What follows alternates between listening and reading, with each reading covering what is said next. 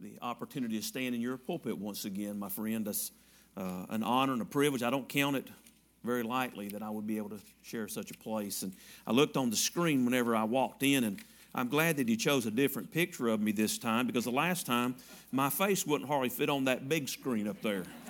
And I had lost a little weight since the first time that I'd been down here until the last, but now I'm gaining it back. I had a little surgery between then and now, and I picked up some of the weight that I had lost. But anyway, uh, on that screen are Brother Brian Poindexter. We had uh, Brother Steins. We have Brother Jason Penley. And I'm going to go ahead and get a plug in. Anytime you get a free plug, you need to take it. But uh, Brother Penley will be with us this coming week, starting Sunday night at 6 o'clock through next Friday night. Uh, it'll be the 18th through the 23rd up at Calvary, way up yonder. Uh, we're at 6. We're at 1624 on Pads Road up in North Wilkesboro. It's really Wilkesboro, we, our ad, mailing address is North Wilkesboro. If you're looking for us, go at 421. And when you see the Dodge dealership, the Lowe's Hardware, Chick fil A, am I getting closer, Ricky? I, I've got to get down to the food. See, I got to get down to the food. Okay, Ricky, you pass McDonald's, and then at the next light, take a right. If you'll take a light at the next right past McDonald's and you'll go to the stop sign where you can go no further, and you'll take a left. You're sitting at Calvary. We're about one minute from Walmart, and that's where we're at. Uh, we're at 1624 Pads Road, which is North Wilkesboro, but like I said, we're just a minute off the beaten path. Uh, and it is a joy to be back down here. Uh, I remember each time that I'm here, I've been trying to bring messages that would help you. Uh, the last message, if you'll remember, was a message of warning. Uh, that Satan has got traps and snares and all kinds of devices that will trick us and snare us. Uh, if I remember correctly, the first time I came, I told you that you have a unique opportunity. And I preached about the opportunities that were presented unto us. We used a young man by the name of Eutychus who sat in the third loft window while Paul was long preaching. But tonight, I don't know why the Lord put this message on my heart other than I, I, I use Facebook. I don't preach against Facebook. If used right, uh, it can be another tool that can be used to help and further the gospel. Uh, it lets the people that you may not otherwise have a chance to share the gospel with, they will friend you because they work with you, or they go to school with you, or they know you.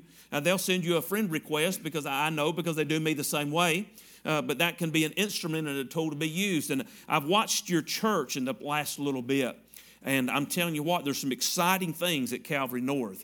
Uh, to watch the building be erected across the street, that shows excitement and what that does, it shows life. Uh, I don't want to be a part of something that's dying. I, I, I, don't like being around death. I just don't. I'm acquainted uh, with death already as a pastor. I, have buried over 40 of our own members since I've been the pastor there at Calvary.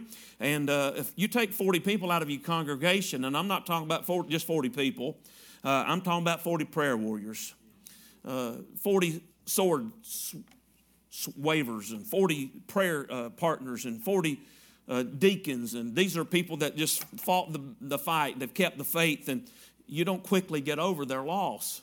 So I'm acquainted with grief already, and I'm acquainted with death already, and I don't want to be around something that's always dead and dying. But to see a church that's building, and uh, I watched your your videos, and I don't know why, but I, I don't even know why I followed Calvary Calvary North or why, you know, watch, but I do. I tune in, and you probably would do me the same way. I saw that uh, excitement around your Bible school. And Brother Brandon, it just raised me up a little bit. Why? Because I saw those kids and the platform that had been built and all the stuff that was put into that. Uh, it wasn't haphazardly done, it was an effort that was uh, well designed and put forth. And I got to thinking to myself, somebody is trying to reach this next generation for Christ. And I believe that that's maybe why we're in the scriptures that we're in tonight. I said I was going to do it, then I said I wasn't going to do it, but I believe we are going to do it tonight.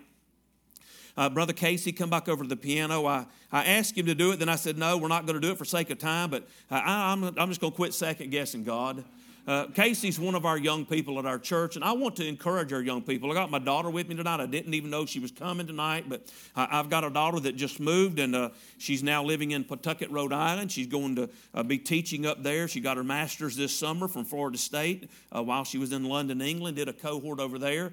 And my son in law's getting his doctorate degree at Brown University, and they moved up there. And you say, Well, my goodness, you've got people spread out everywhere. Uh, my wife and I both, and it's harder said than it is done. And she'll tell you. It's, uh, we've said that we would rather see them in the Lord's will on the backwoods of Nairobi, Kenya, or somewhere than sitting in our back door and be out of God's will. And I believe that. Uh, they went to a church this weekend up there, and I even reached out to your pastor, Brother Pope, and I told him, I said, my daughter's going up north, and I don't even, I don't know of any churches up there. And he said he had friends that were in that area, and how we've had others that told us of uh, churches up there, and uh, since found out your friend has left the area and moved on, but uh, they're they're trying to find a place. They moved up last week, and uh, already this Sunday they were already in a Baptist church up there looking for a place to worship. Uh, they said it was a First Baptist church, only run about fifty some people. Said the service was good and the uh, the spirit was good and the message was good, but it just wasn't Calvary. And if you've been a part of Calvary, this Calvary or that Calvary, then you know what they're talking about. It's just not home yet, but I pray that they will find it. Uh, but Brother Casey's going to sing a song that uh, it's near and dear to my heart. I thank the Lord for his blessings on me, and I've asked him to sing this tonight. And uh, I just want the Lord to be in control. I don't want to be in control. I'm going to preach if the Lord will allow that. I promise you this, but I want to reach this next generation. And when we come into these little churches like Calvary South and Calvary North and Calvary way up yonder, they're, they're unique, they're different. In that they, we still hold, we still have things that a lot of the other churches don't. You still have a steeple. Do you realize that all of your more modern contemporary churches now, the abstract churches, the foundation church, this church, that church, they meet in every empty storefront in town but they don't have a steeple. They don't have a hymnal. Some of them don't even have a pastor, they just have a communal leader. Some of them don't have a Bible. You say, really? They don't have a Bible? No, they just hand out whatever they want the, the, uh, the church to study that night. They don't use the King James Bible, if they even have a Bible. They don't have a baptistry. They don't see the need in believers' baptism, following the Lord into the death, the burial, and the resurrection of the Lord and Savior Jesus Christ. They don't have the bonnet wavers. They don't have the shouters, the silent prayers, the tears. They don't have all of that. Brother Chris, you know what I'm talking about. We've seen them. They're springing up all around us. They're springing up in your community, in my community. Amen. And they come in under different names. And I'm telling you, you've got something special right here. Very, very, very special. You're not unique in that you're the only one that have it. We've got it up at our church. Uh, to see Brother Chris and Preston and all so many of ours come down here tonight, it's a blessing. Uh, but uh, I'm telling you, I'm, I'm going to preach a message here in just a little bit, and you'll see why I'm going where I'm going. Remove not the ancient landmarks that our forefathers have set. There's some things that have been planted. There's some things that have been established. There's some things that are here. It's for your daughter, Ricky. It's for your son. It's for these little guys. It's for those that you hosted during the Bible school that don't generally go to church but yet come in here and still yet made a profession of faith in Jesus Christ. Brother Casey, if you will sing, I'm going to sit down for just a moment. And like I said, I, am going to preach. The Lord will let me. I want to preach this message because I believe that God has put it on my heart. And I'll say this I love your pastor, Amen. and I love Miss Tammy. Amen. I love Miss Tammy and Brother Steve better than Tammy loves ice cream. Oh.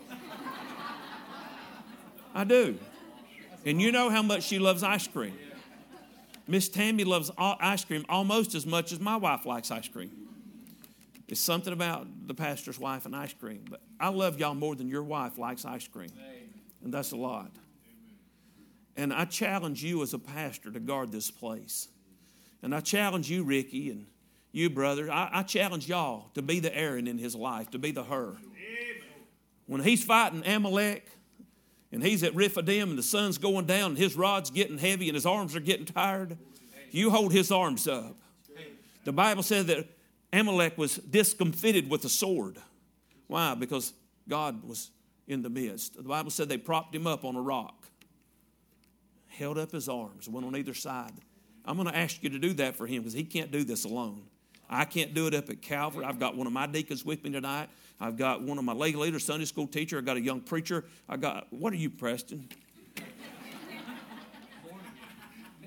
got one of my born again believers. Turn with me to the book of Joshua.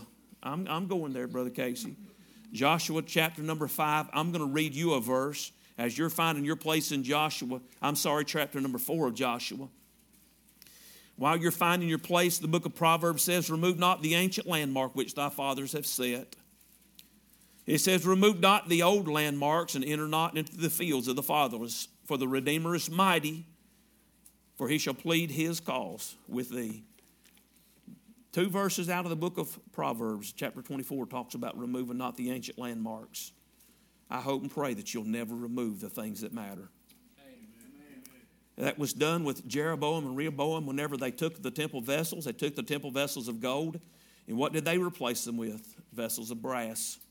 You know that gold in and of itself will shine forever. That ring was put on my wife, put on by my wife 32 plus years ago. I've never polished it. I've never took anything to it. Brother Ricky, it still shines just like it was the day she put it on there. Why?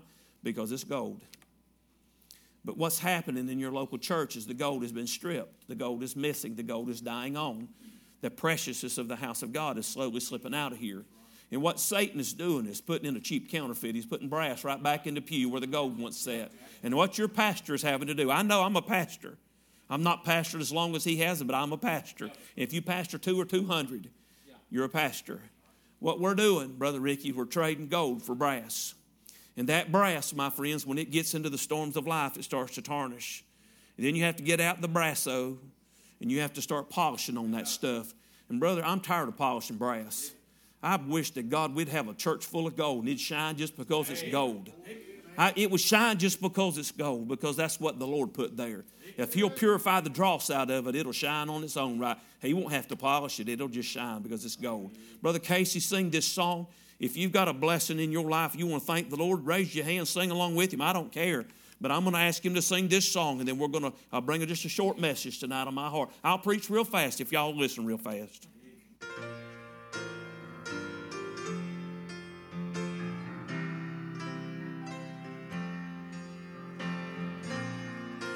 As the world looks upon me as I struggle along, they say I have nothing. Oh, but they are so wrong. In my heart, I'm rejoicing how I wish they could see. Thank you, Lord, for your blessings There's a roof up above me. I've a good place to sleep. There's food on my table and shoes on my feet.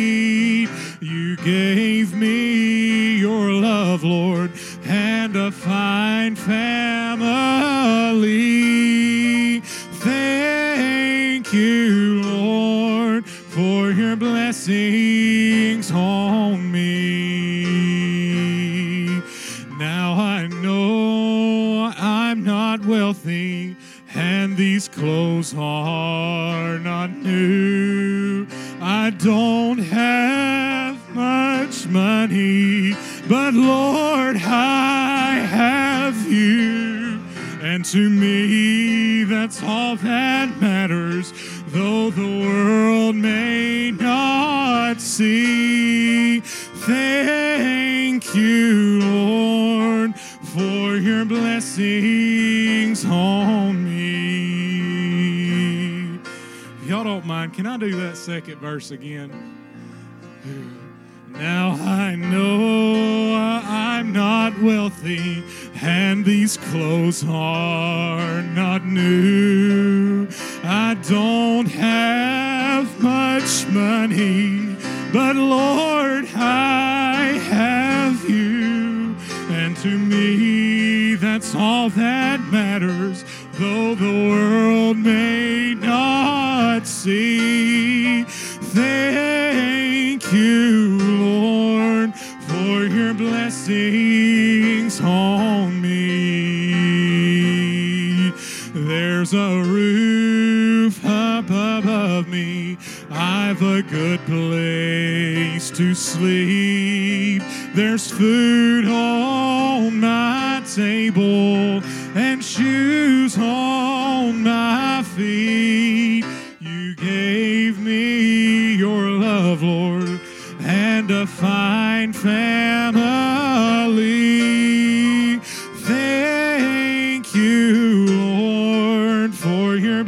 blessings on me.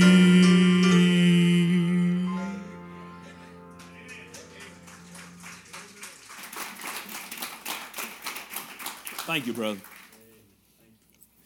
Did you enjoy that? Yeah. Amen. I surely did. Brother Casey, I appreciate you coming. I didn't even know you and Miss Allie were coming. You pray for this young man. He's getting married in about a month and a half, two months. I, I don't know. I haven't counted it down. He probably get, get you down to the minute or pretty close to it. But anyway, he and his fiance are sitting back there. And uh, Allie, honey, we're praying for y'all. Thank you for coming tonight. Uh, Miss Macy, if you'll get a song ready for the invitation, I want you to sing uh, Run to Jesus, if you will, because I, I believe that to be what the theme will be tonight. Uh, years ago, I heard a message from Dr. Joe Arthur. Y'all know Brother Joe, I guess. Many of you will know this message. Brother Joe preached a message about an Israeli grandpa, an old Hebrew grandpa, and he told it from the grandpa's point of view that the grandpa uh, was sitting around and uh, musing over the pile of stones that was pitched at Gilgal while uh, the children were running and playing. Grandpa sitting there, and the hot tears were staining his cheeks while he looked at that pile of rocks. And uh, if I were to have Brother Ricky bring in, like he did the last time, my traps, I would have said, Brother Ricky, go out and find me 12 stones and pile them things up right in front of the communion table. And I did that many, many years ago. Miss Cindy would remember that. We were at a, little church running revival. I don't know, probably uh, 12, 15 years ago. I don't know how long ago it was, but uh, that night I think about five or maybe eight kids got saved. And I thank God for that, but that was then and this is now. Uh, but one of the kids come in whenever I had pitched that pile of rocks right in front of the communion table. Uh, I kind of did it in the same aspect. And if I plagiarize somebody, I'll give them credit. And I'm not plagiarizing Brother Joe, but if I was going to, he'd be a good one. And if I was going to uh, plagiarize one of Brother Steve's message, I'd love to preach out about the rumble strips. I've never been able to do that because I happen to, God's never give it to me. But uh, he preached at Faith Community Baptist Church on the rumble strips one time. And uh, listen, folks, my heroes don't drive race cars, and I'm not against NASCAR. My heroes don't swing a bat or run and jump, swim, and play. I, uh, my heroes are those that have stood the gap, stood in the stood the test of time. And I'll give credit where credit's due. But Brother Joe preached that message uh, like a grandpa maybe talking to grandchildren, and it was a back and forth discourse about, Grandpa, what's up with these rocks? Or what does this pile of stones mean? And Brother Joe went back and forth, back and forth, back and forth about what those stones uh, meant during that time. And that's kind of what I'm going to do tonight, except that I'm not going to do everything that Brother Joe did because I'm not Brother Joe, and this is not his message. This is the message that God hath sent for you guys tonight. and I do invite you to stand to give reverence to the reading of God's Word. Uh, this being found in the fourth chapter of the book of the uh, book of Joshua tonight and we are at the memorial crossing of the Jordan. And I want to say tonight that the Red Sea was not the only portion of water that was parted hither and thither. Uh, the Jordan also was parted that way, uh, as it were at the Red Sea. and I'm going to read tonight at Joshua chapter number four. And I'll read the first seven verses, then I'll pick up in 20 and go through 24. The Bible said it came to pass when all the people were clean passed over Jordan, that the Lord spake unto Joshua, saying, Take you twelve men of the twelve uh, of the people out of every man, tribe a man, and command you them, saying, Take you hence out of the midst of the Jordan, out of the place where the priest's feet stood firm, twelve stones, and you shall carry them over with you, and leave them in the lodging place where you shall lodge this night. Then Joshua called the twelve men whom he had prepared of the children of Israel, out of every tribe a man. And Joshua said unto them, Pass over before the ark of the Lord your God in the midst of Jordan, and take you up every man of you a stone upon his shoulder, according to the number of the tribes of the children of Israel, that this may be a sign among you, uh, that when your children ask their fathers in the time to come, saying, what mean ye by these stones? Then you shall answer them that the waters of Jordan were cut off before the ark of the covenant of the Lord uh, when it passed over Jordan, the waters of Jordan were cut off, and the, these stones shall be for a memorial unto the children of Israel forever. Now, I told you about that revival that I preached with those kids getting saved. I had brought in a pile of stones, and it was as if it were scripted. It was not scripted, but I, I sat on the pew about where your daughter's sitting, Brother Ricky, and as I sat on that pew, it was just, Brother Chris, is before the Lord ever led y'all to Calvary, many years before that. I sat there on that pew, and I wasn't the pastor of the church. I was just the visiting, visiting evangelist. I would be the one that would be bringing the message. Uh, and this young man that was brought in a part of their bus ministry, he comes right up to me and he said, Are you the preacher? And I said, I'm the preacher that's preaching tonight. He said, Are you the pastor? And I said, No, I'm not the pastor. I'm just the one bringing the message tonight. And he said, Well, I want to ask you a question. And I said, Yeah, go ahead. I didn't know what he wanted. It's before the service, Brother Steve, before we ever got started. He looked over at the pile of rocks that I had placed at the front of the church, and Brother Brandon, as if it were scripted. He said, What's up with these rocks? And I said, I'm so glad you asked. And you know, to this day, Brother Ricky, him asking that question is the modern day vernacular, it's the modern day equivalency of what the Bible said that the kids would ask. Because look what it says now in 20 down through number 24. And those 12 stones which they took out of Jordan did Joshua pitch at Gilgal. And he spake unto the children of Israel, saying, When your children shall ask their fathers in the time comes, saying, What mean these stones? That's 2019 for what's up with these rocks. That's what it is. Preacher, what's up with these padded chairs? What's up with this baptistry? What's up with that steeple? What's wrong with little Jones back there crying? Preacher, why is your wife up there crying? Preacher, why is that little lady waving a bonnet? Why is that man singing that song? Why, preacher, do they do what they do? Why do you use the King James Bible? Why do you folks uh, get into what is that up there at the front where everybody goes and kneels? What's up with that altar? And you know, Brother Ricky, we need an altar. the Bible says we have an altar that they don't have a part of. But God, we need to keep those things and keep them active in the local church. You need to keep the main thing the main thing. Now, you can grow Calvary North by putting in many programs uh, and many different things for the young people, and you could grow your church astronomically. You could grow it beyond measure by putting in the things that people want. But bless God, when you put in the things that people want, a lot of times you leave out the things that God wants, and then the next thing you know, you've not only blew up, but you blew out, and the next thing you know, your church is frazzled. You don't know what you're doing anymore. But whenever the kids would come along and they asked the question, What mean these stones? Then you shall let your children know, saying, Israel came over this Jordan on dry land. For the Lord your God dried up the waters of Jordan from before you until you were passed over, as the Lord your God did to the Red Sea when he dried up from before us until we were gone over, that all the people of the earth might know the hand of the Lord that is mighty, that you might fear the Lord your God forever. Brother Chris, ask God to bless us. Heavenly Father, God, Coach Whiskey, Lord, take all your lessons, Lord, thank you another day of life, Lord, thank you for just coming to your house once again. Lord, thank you for the good godly thing that we heard, God. I thank you, Lord, for Lord uh, just being so good to us, Lord. I pray, Lord, for our pastor, Lord, as he stands, Lord, I pray you anoint him with fresh oil. God, I pray that you just, Lord, just clear his mind tonight. God, I pray that you just use him in a mighty way. God, I pray that you just use him to speak to us. God, I pray that you just preach to us individually. God, I pray, Lord, as we forget about the days, Lord, the cares and troubles. God, I pray, Lord, let's focus upon you, Lord, and your word for a little while. God, I pray, Lord, what we receive tonight, Lord, I pray, Lord, be hearers only, but uh, Lord, I pray, Lord, be doers, Lord. I pray, Lord, that we just search out them old past, Lord, walk therein, Lord, that we wouldn't look for some uh, modern, Lord, contemporary way of worship. But God, I pray that we'd seek after those old things, Lord, where there's, uh, the Lord, the, the best way, the only way, Lord. I pray, Lord, I pray, Lord, that we just continue on that path. God, I pray that you continue to have your hand upon this place, Lord, this church. God, I pray that you continue to bless our pastor.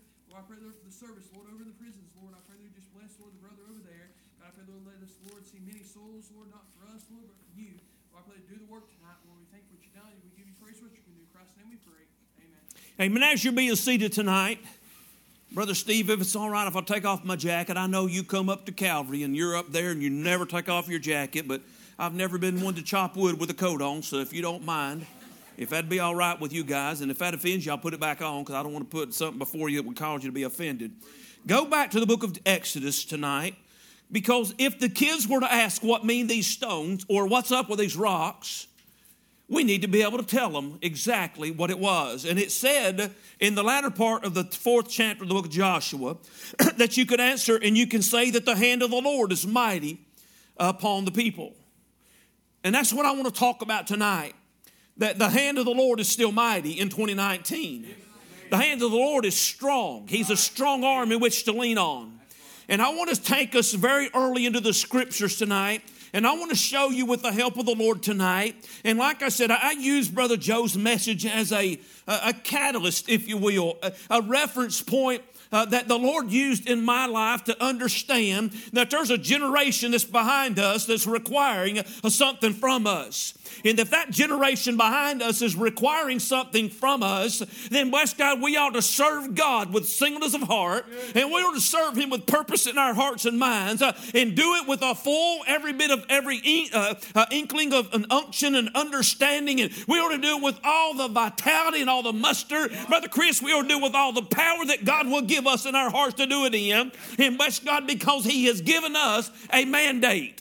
He has given us, the late date church, uh, the opportunity to do something that such a time as this, as it were mentioned in the book of Esther, to let that next generation that's coming up behind us know that God's still God. He has not lost any power. He has not diminished any of it. He has not relinquished it to another. He will not share his glory. He will not give up his power.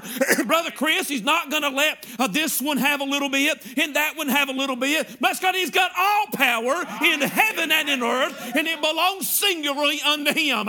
He said, I am the Lord, and beside me, according to the book of Isaiah, there is no Savior. Uh, bless God, he's a jealous God, and we need to know that.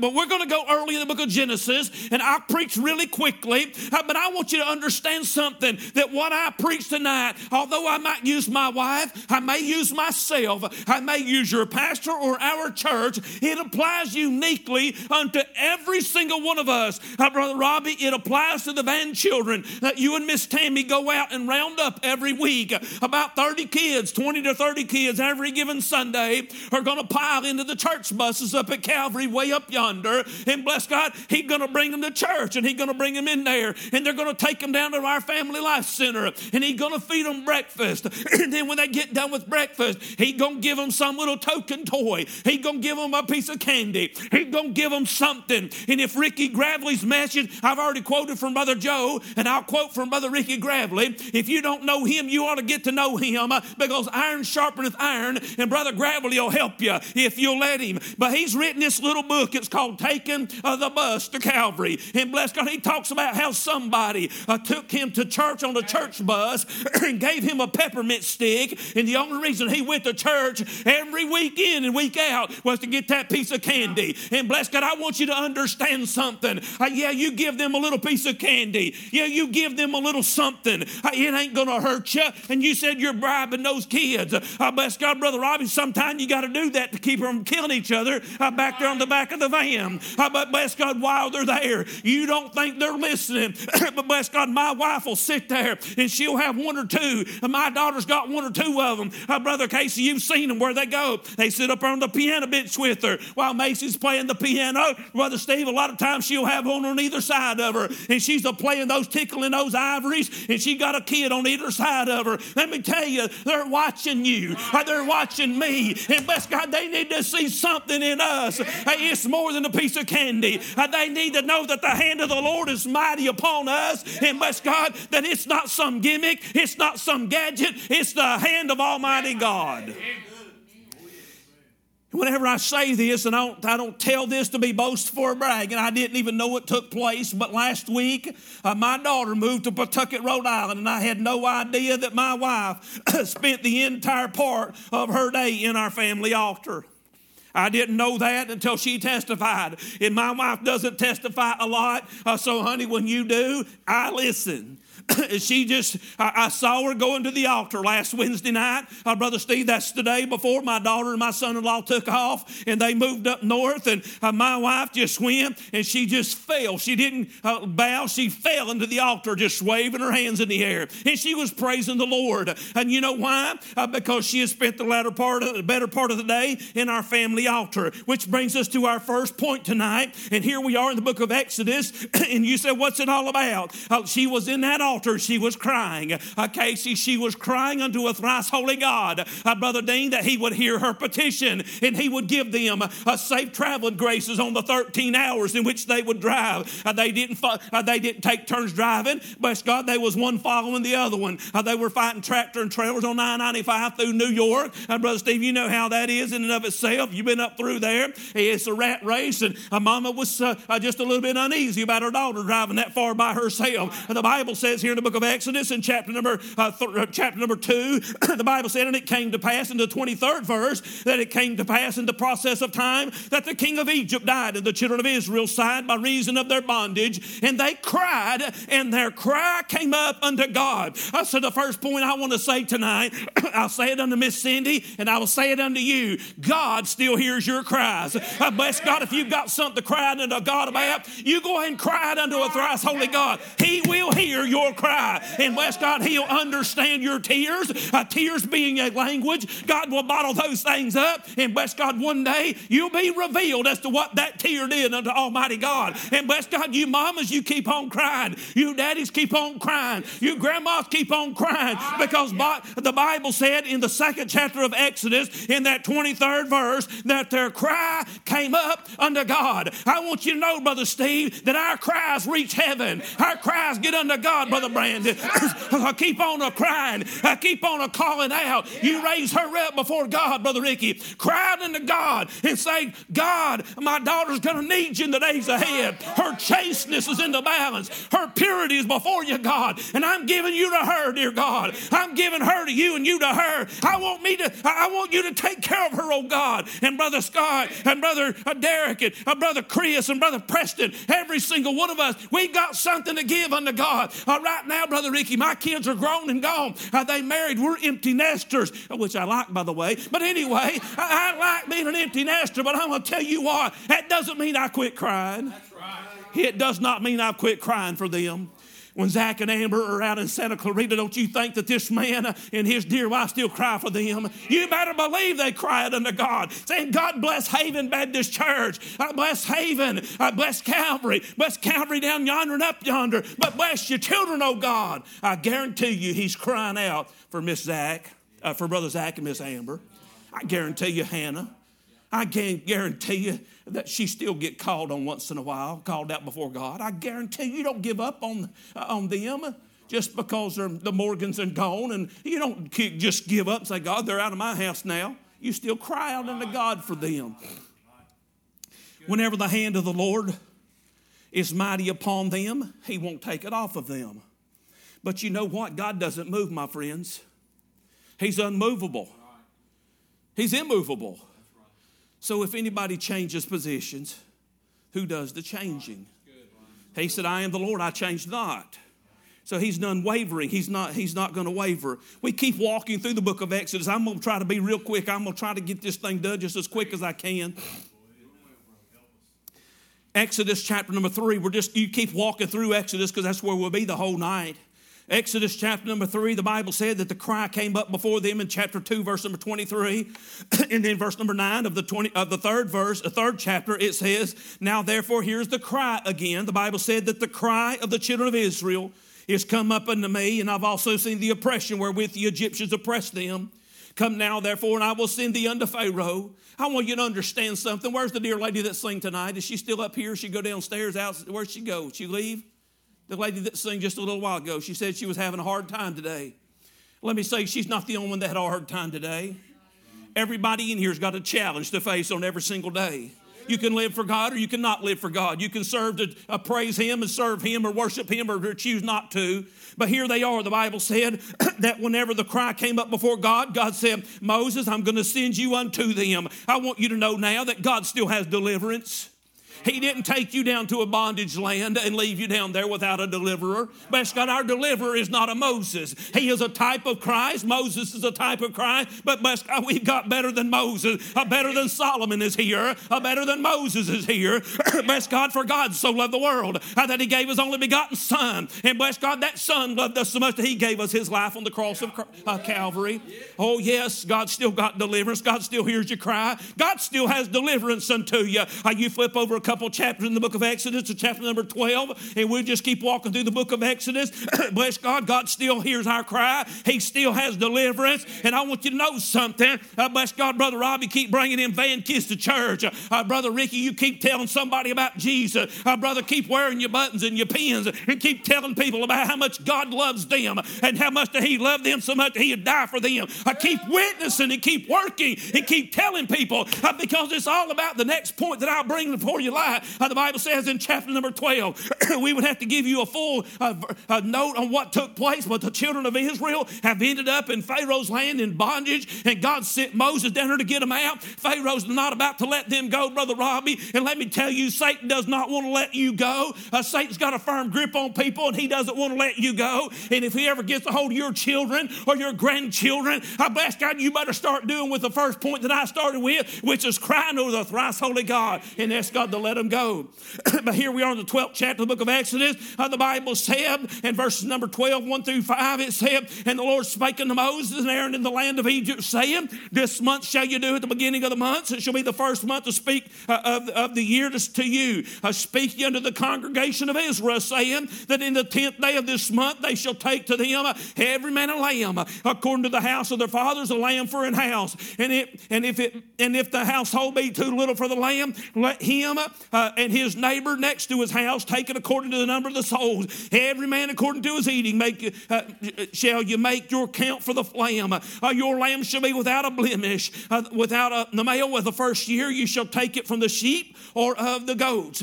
and it said, and you shall keep it up until the fourteenth day of the same month, and the whole assembly of the congregation of Israel shall kill it that evening. And then uh, they shall take the blood and strike it on the two uh, on the two side posts and on the upper door post of the house. And I want to jump down to get verse number 12 and number 13. Uh, the Bible said that when I pass through the land of Egypt, this night will I smite the firstborn in the land of all Egypt, both man and the beast, and all, against all the gods of Egypt I will execute judgment. I am the Lord. And listen what he said right here, my friends. This ought to make a dried up Baptist shout because it said, And the blood uh, shall be to you for a token upon the houses uh, where you are, that when I see the blood, I will pass over you, and the plague shall not be upon you uh, to destroy you when I smite the land of Egypt. Bless God, not only does He hear our cry, uh, Brother Chris, and not only does He still have deliverance for us, but bless God, God still honors the blood. He's always honored the blood. The Bible said, without the shedding of blood, there is no remission of sin, and I still believe that that works today. Uh, bless God, you said you preached that old bloody book, that old bloody religion. I bless God, without it, we ain't got any hope the book of Hebrews is the book of better. It's a better testament. It's a better covenant. Here it is in the book of Hebrews in chapter number nine. it said, But Christ being come and high priest of good things to come by a greater and a more perfect tabernacle not made with hands, that is to say, not of this building, neither by the blood of goats nor of calves, but by his own blood. He entered in once into the holy place, having obtained eternal redemption for us. For if the bloods of bulls and of goats and the ashes of an heifer uh, sprinkle the the unclean sanctified to the purifying of the flesh, how much more, listen at this, shall the blood of Christ, who through the eternal Spirit offered himself without spot to God, purge your conscience from dead works to serve uh, the living God. My friends, God still sees the blood, and he will honor his word. He'll honor the blood, Brother Chris, when it's applied to your heart and your life. God still keeps, he still sees the blood tonight. Still in the book of Exodus, chapter number 14. We're going to preach the whole book of Exodus in 12 minutes. Hallelujah. Exodus chapter number 14. When God becomes your deliverer, and He's taken you to a place that you know not of. You might find yourself like it were with Father Abraham when he said, Take thy son, thine only son, meaning for him to take Isaac. Isn't that interesting, brother? That he had by Hagar, he had Ishmael. But do you recognize and realize that God did not honor that? Why? Because it wasn't his plan. He said, You take Isaac, take thy son, thine only son, you take him to a mount that I will show thee of. Abraham didn't know where he was going. He just knew that God told him to go, and he started going. When God is your deliverance and he says you start going for him, Brother Steve, just go with him. You won't understand where you're going all the time.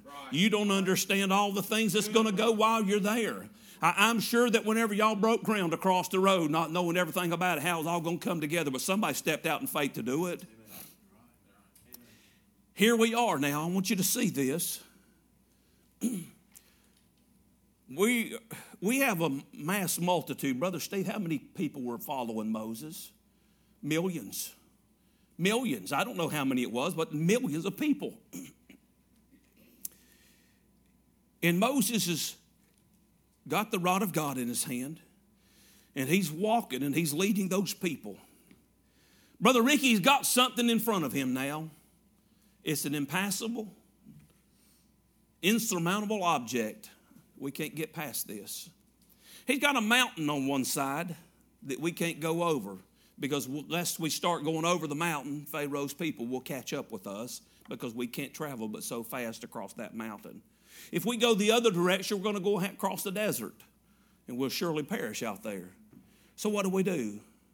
The people chided against Moses. What are we doing? What have you done? You brought us out here to, to just die? here we are in the 14th chapter the people or Israel are rebelling against God. They're mocking Moses. They're crying out against Moses. They're ready to throw him overboard. Would to God that we just died in Egypt. Look at the latter part of verse number 12, that we should have just died in the wilderness. Verse number 13 says of the 14th chapter of Exodus, and Moses said to the people, Fear not, stand still, and see the salvation of the Lord, which he will show you today. For the Egyptians whom you have seen today, you shall see them again no more forever. The Lord shall fight for you, and you shall hold your peace. And the Lord said unto Moses, Wherefore criest thou unto me? Speak unto the children of Israel that they go forward. But lift up thy rod and stretch out thine hand over the sea and divide it, and the children of Israel shall go, go on dry ground through the midst of the sea.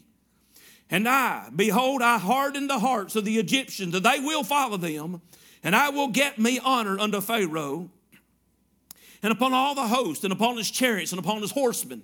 And the Egyptians shall know that I am the Lord, when I have gotten me honor upon Pharaoh, upon his chariots, and upon his horsemen. So you said, Preacher, what's that all about?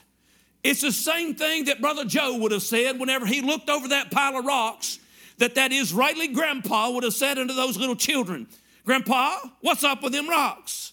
What does that pile of stones mean?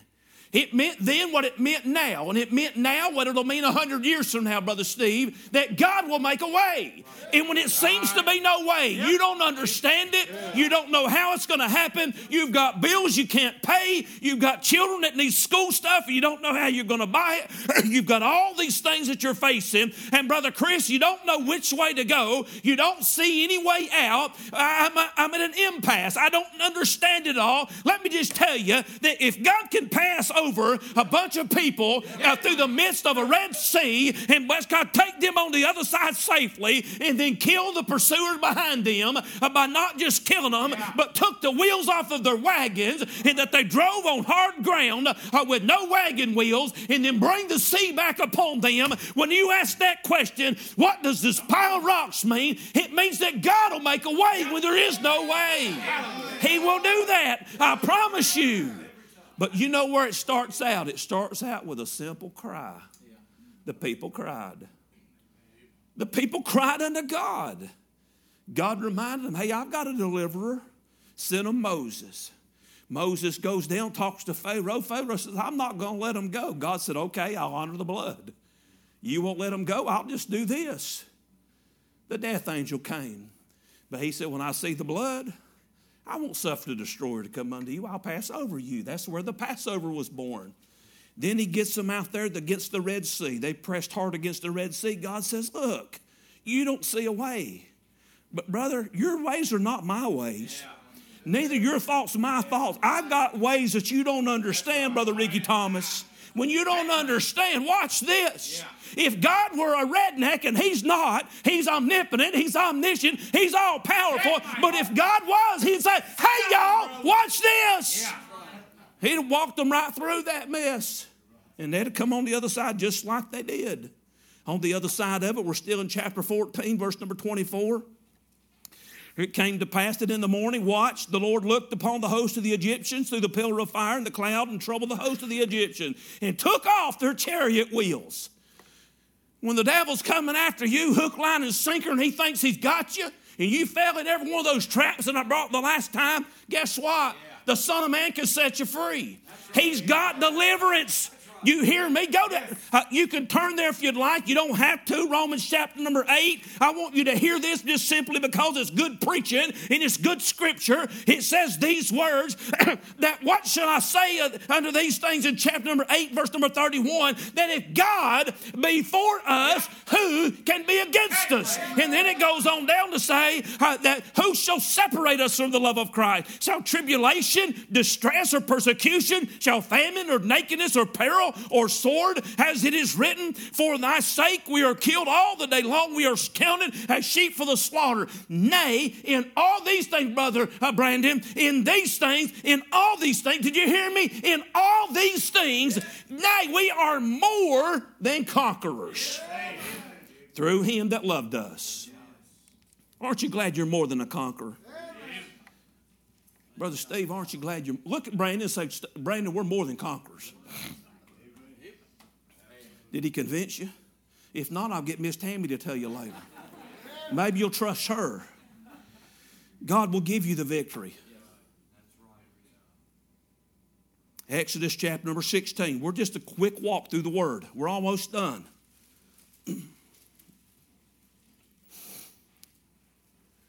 We've walked you through the Red Sea on dry ground. We've seen you crying before God. We've seen deliverance come into your house. We've seen God honor the blood.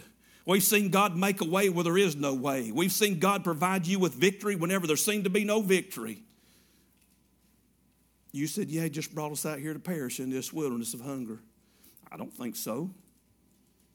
Don't think so at all. Exodus chapter number 16, the Bible said in verse number 1, they took their journey from Elim, And all the congregation of the children of Israel came into the wilderness of Sin which was between Elim and Sinai, on the 15th day of the second month after the departing of the land of Egypt. And the whole congregation of the children of Israel, what they do? They murmured against Moses and Aaron in the wilderness. And the children of Israel said, That pastor of ours has lost his ever loving mind. And the children of Israel said unto them, Would to God that we had just died at the hand, by the hand of the Lord in the land of Egypt. When we sat by the flesh pots, when we did eat bread to the full for you brought us forth into the wilderness to kill this whole assembly with hunger. they, Baptist. They Baptist. If they ain't a Baptist in the Bible, they're Baptist. Then said the Lord unto Moses, Behold, I will rain bread from heaven for you, and the people shall go out and gather a certain rate every day, that I may prove them, whether they walk in my law or no. This is why I had Brother Casey sing this song tonight. Then the Lord said unto Moses, I will rain bread upon thee, and there's a roof up above me. I have a good place to sleep. There's food on my table. And brother, they had shoes that lasted for 40 years. Those were not Nikes. They were better than Nikes. You don't need Colin Kaepernick bowing down with those things. But God, the ones that God provided them didn't wear out. Can you imagine having a pair of shoes? My wife has got enough shoes to do her for eternity. If, if one pair lasts 40 years, you take the 10 million pairs she's got and multiply that times at least 40 years, she's got enough shoes to do through eternity. I promise you that. I had a Ford Ranger pickup and a wife been married three days, and said, We're moving to South Dakota. I was in the military, and I bought a truck, a brand new truck.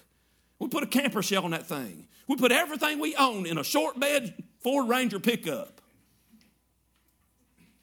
Except we still didn't have room for the shoes. I'm, I'm not, I'm, I'm, God is my witness. I think I counted at that time, Brother Steve, 110 pair. And that's when we first got married. We've been married 32 years now. Multiply 110 times 30. She got at least 3,210 pairs. God help us. And she throws off on my one pair. Brother Ricky, I've got a pair, not this one. They are the best shoes ever made. And I went to I went to Lowe's And I bought some of that shoe goo. I didn't know they made it. That is good stuff. The bottom started flapping. So I got some shoe goo and I put it on there and I put that bottom right back on it. Brother, they're as good as the day they come off the assembly line. I love them shoes. As a matter of fact, I, I went to work Saturday. I had to work and she, I was going out the door and she said, Where are you going? I don't usually work Saturdays. I said, I'm going to work for a little while. She said, Dressed like that? I said, Yeah, what's wrong? She said, Those shoes. So when I got there, I took a picture of them and sent them back to her.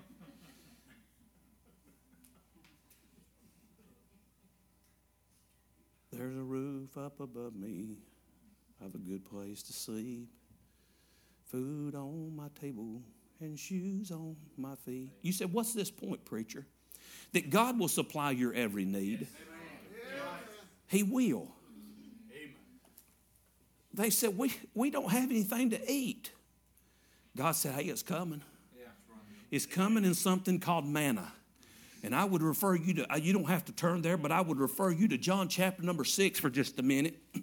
The Bible said in John chapter number six, in verse number 31, that our fathers did eat manna in the desert. As it is written, He gave them bread from heaven to eat. and then Jesus saith unto them, Verily, verily, I say unto you, Moses gave you not that bread from heaven, but my Father giveth you true bread from heaven. For the bread of God is he that cometh down from heaven and giveth us the life unto the world, giveth life unto the world. Then they said unto him, Lord, evermore give us this bread. And Jesus said unto them, I am the bread. I bless God. I want you to understand something. God will supply your need according to his riches and glory. And bless God, he owns it all. So he's not going to come up short when it comes time for Ricky Thomas supply. He's not coming up short on it. Bless God, he will supply your need. It starts out, it starts out with a cry. It all started with a cry. It started with a simple prayer.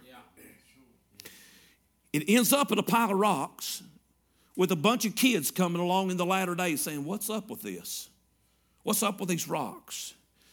Flipping over. I'm going all the way over to Numbers this time, then we're going to close this thing down here just very shortly. Numbers chapter number 21. There's a parallel here that Jesus Christ mentions in the third chapter of the book of John. And we're going to close up on this here in just a little bit. My friends at Calvary, God keeps His word. I promise you, He keeps His word. He's always kept His word. Let every man be a liar, but God's word's true. He's going to keep His word. If He said it, He doesn't need to say it again. We hear people all the time saying, We've not heard from God lately, and yet their Bible remains closed. They don't go to church. They don't listen to gospel radio. They won't listen to gospel music. They won't listen to contemporary or conservative. They won't listen to any gospel music. They won't listen to 106.9 The Light. They won't listen to Joy FM. They won't listen to 88.1 or 91.3. They won't come to church. And then when they do come to church, they have a critical spirit about them, saying, Why are y'all doing this? Or why are y'all doing that? Having no emphasis put on their own sin or on their own life or on their own need, on their own lack of a cry. Man, you better start crying. Better start praying better start doing something on behalf of the little one sitting two chairs down. Better start doing something for the one that's coming up behind us. Robbie, you're a grandpa now. Can I ask you a quick pointed question? Has you're what in your 40s? You still in your 40s? Has life changed any in your collective memory of being saved and being in church? And I say that it has. Brother Steve, you've got what about six grandchildren? Seven grandchildren. I missed one. Has life, you've been pastor here 26 years, 20, 28 years. Has it changed? Has life changed? Has church changed? Has the world changed any in your 26 years? Sure, it has. Sure, it has. But you know one thing that's not changed? God. He, he's unchanging. He's the same yesterday, today, and forevermore. So, what's changed? What is Caroline, Brother Robbie, when she's 48? He's got the most precious little baby, little grandbaby. When she's Chris's age, Brother Chris, you're 25, 6. What's, what's Caroline going to look at and say, it's only been 25 years, but look what's happened? I'm telling you what, my friend, she's going to look a lot different in 25 years than she does right now. But God's not changing. He's immutable, He's immovable, He's always God. He's never changing. So, what's changing? It's us. I'm going to close with this last little point right here. I want to go back before I get to that point, and I want to hit that verse again, the latter one of the sixth chapter of the book of Judges, or fourth chapter of the book of Judges. Spake to the children that when your children shall ask their fathers in the time to come, saying, What mean these stones? Or as the little van rider would look up at me and say, Preacher, what's up with these rocks? That you'll have an answer, a ready answer, a right answer, a reasoned answer, a responsible answer, an answer to them that really truly makes sense. I, I see things through a, I guess, rose colored glasses because to me, uh, both of my daughters, they didn't give, uh, Cindy and myself, honestly, they didn't give us an ounce of trouble. I'm sure she was not a saint. I'm sure she did things that if we knew about, we would probably been displeased with. And I'm sure that everything uh, wasn't exactly what Mama and I thought that it was. But thank you for not making us go to the jailhouse and bail you out. Thank you for not parading us to an abortion clinic. Thank you for not causing us to undue grief in a ministry of uh, unplanned and uncaring and unwanted pregnancy. Thank you for doing things the honorable and the right way and saving yourself for your husband and doing the things that matter in this late stage. Thank you for that. But all children are not going to do that. Some are going to mess up. Let me tell you, don't throw them out. Don't throw the baby out with the bathwater. Don't, don't discard them. We've got a God of second chances.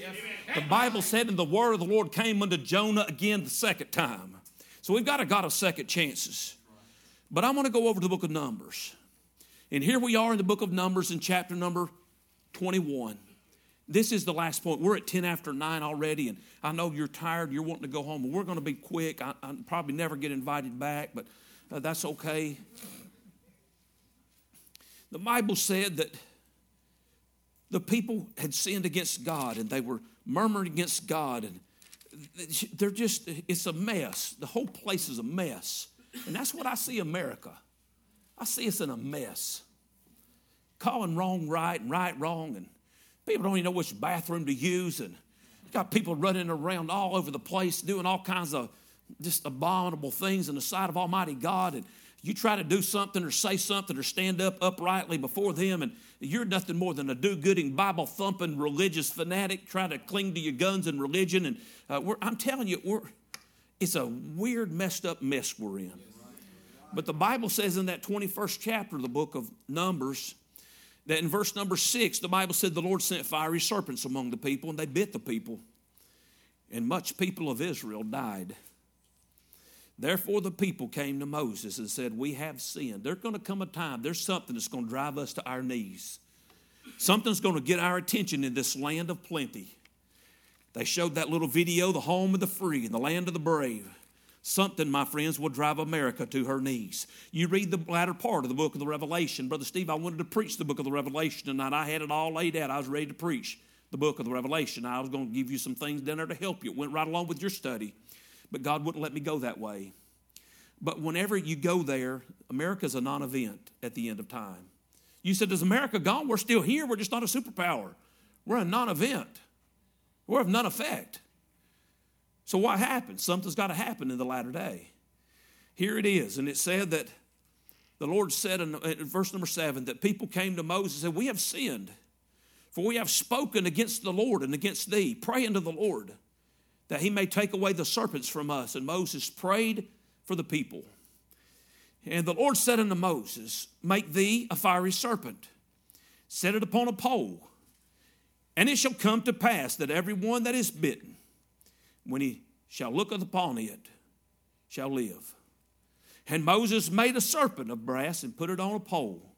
And it came to pass that if the serpent had bitten any man, when he beheld the serpent of brass, He lived. Miss Macy, honey, if you would come over.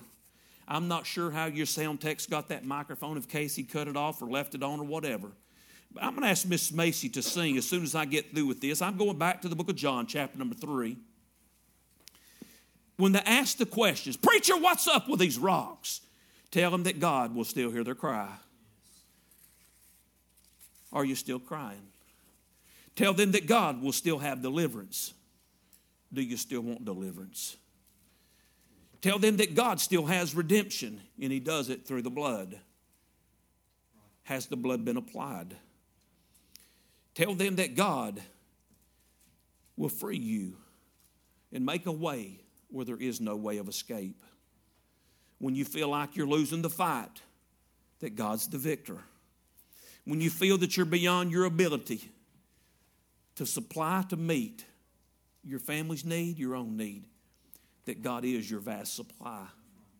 And then when we get to this last part, the Bible said that those snakes, those fiery vipers, would bite the people, but they would look unto that pole, that brazen serpent. I'm taking you to the book of John in chapter number three. And here's the final thing that I would say God still keeps His word. God still keeps His word, my friends. Here's what He said in John chapter number three. Verse number 11 says, Verily, verily, I say unto you, we speak that we do know, and testify that we have seen, and ye received our, not our witness. If I told you of earthly things, and you believe not, how shall you believe if I tell you of heavenly things? No man hath ascended to heaven, but he that came down from heaven, to the Son of Man, which is in heaven. And here we are. Listen at this. And as Moses lifted up the serpent in the wilderness, even so must the Son of Man be lifted up, that whosoever believeth in him should not perish, but have eternal life. For God so loved the world that he gave his only begotten Son, that whosoever believeth in him should not perish, but have everlasting life. For God sent not his Son into the world to condemn the world, but that the world through him might be saved. He that believeth on him is not condemned, but he that believeth not is condemned already because he hath not believed in the name of the only begotten Son of God. And this is the condemnation that light is come into the world, and men loved darkness rather than light because their deeds were evil. For everyone that doeth evil hateth the light, neither cometh to the light, lest his deeds should be reproved. But he that doeth truth cometh to the light, that his deeds may be made manifest, and that they are wrought in God. I would invite you tonight to stand, and I would ask you that if you've been bitten, you've been smitten, you've been attacked by Satan, all he said was to those children, Papa, what does that pile of rocks mean? It means that God still keeps his word. When the fiery serpents would bite the people, all they had to do, Brother Brandon, is look. Look to the serpent. And he said, as Moses raised that serpent, and lifted up that serpent in the wilderness, even so must the Son of Man be lifted up. And what did he say when he said, I'm telling you, Brother Ricky, he said he'd keep his word. What did he say? He said, And I, if I be lifted up. What did he say beyond that? That I will do what? I will do what? I will draw all men unto myself. You said, Is that where you're at tonight? And you got all that out of a pile of rocks? That's what God told me to bring to y'all tonight. Brother Ricky, when the kids ask, What does that mean? Daddy, what does that mean whenever they send that plate around and people's taking money that they've worked hard for? What does that mean when they put that money in there? You can tell them, son, honey, we're going, God's going to take that money, He's going to multiply it. And honey, you remember that video they showed at the first of the Hoffmans over in South Korea? Honey, it's dangerous over there. Certain people knew they were over there preaching the gospel. It could be, it could be awful. They could lose their lives in certain places for the cause of Christ. So what we're going to do, we're going to help send some Bibles over there, and we're going to help that Hoffman family to spread the gospel. That's what that means. We're going to keep doing it. Why? But they need the gospel too, honey. Right now, you live in the buckle of the Bible Belt, and you've got access to this stuff. Some people don't have that, and that's why we're doing that. Why do I see somebody go up there once in a while and pray? Honey, they're crying unto God.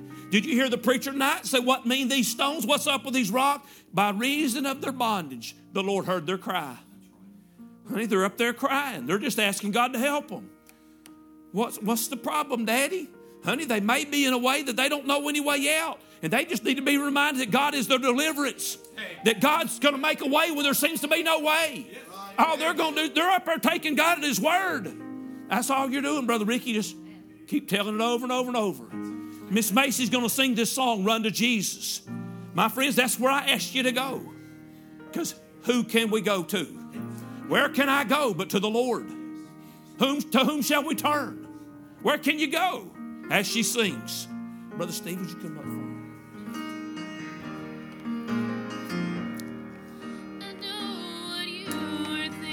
thinking.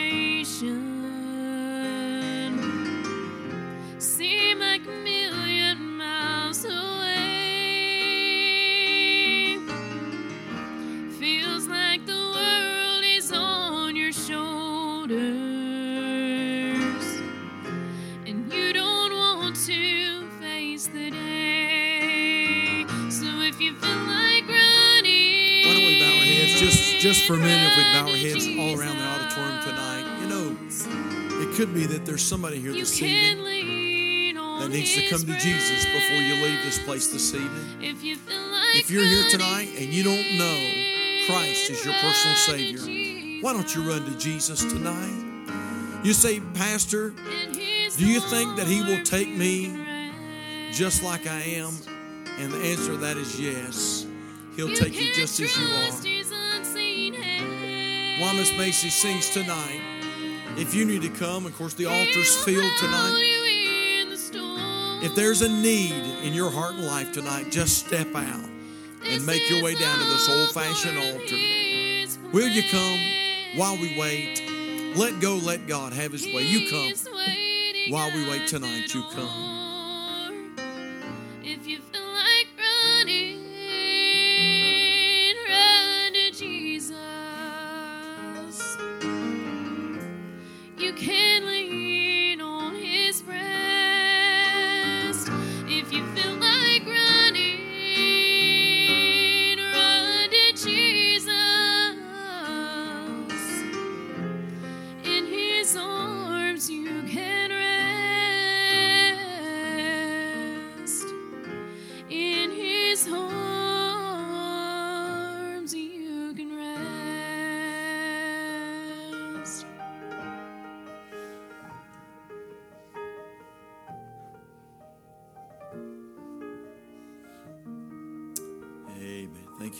You can look up this way tonight. Wow. What another great service.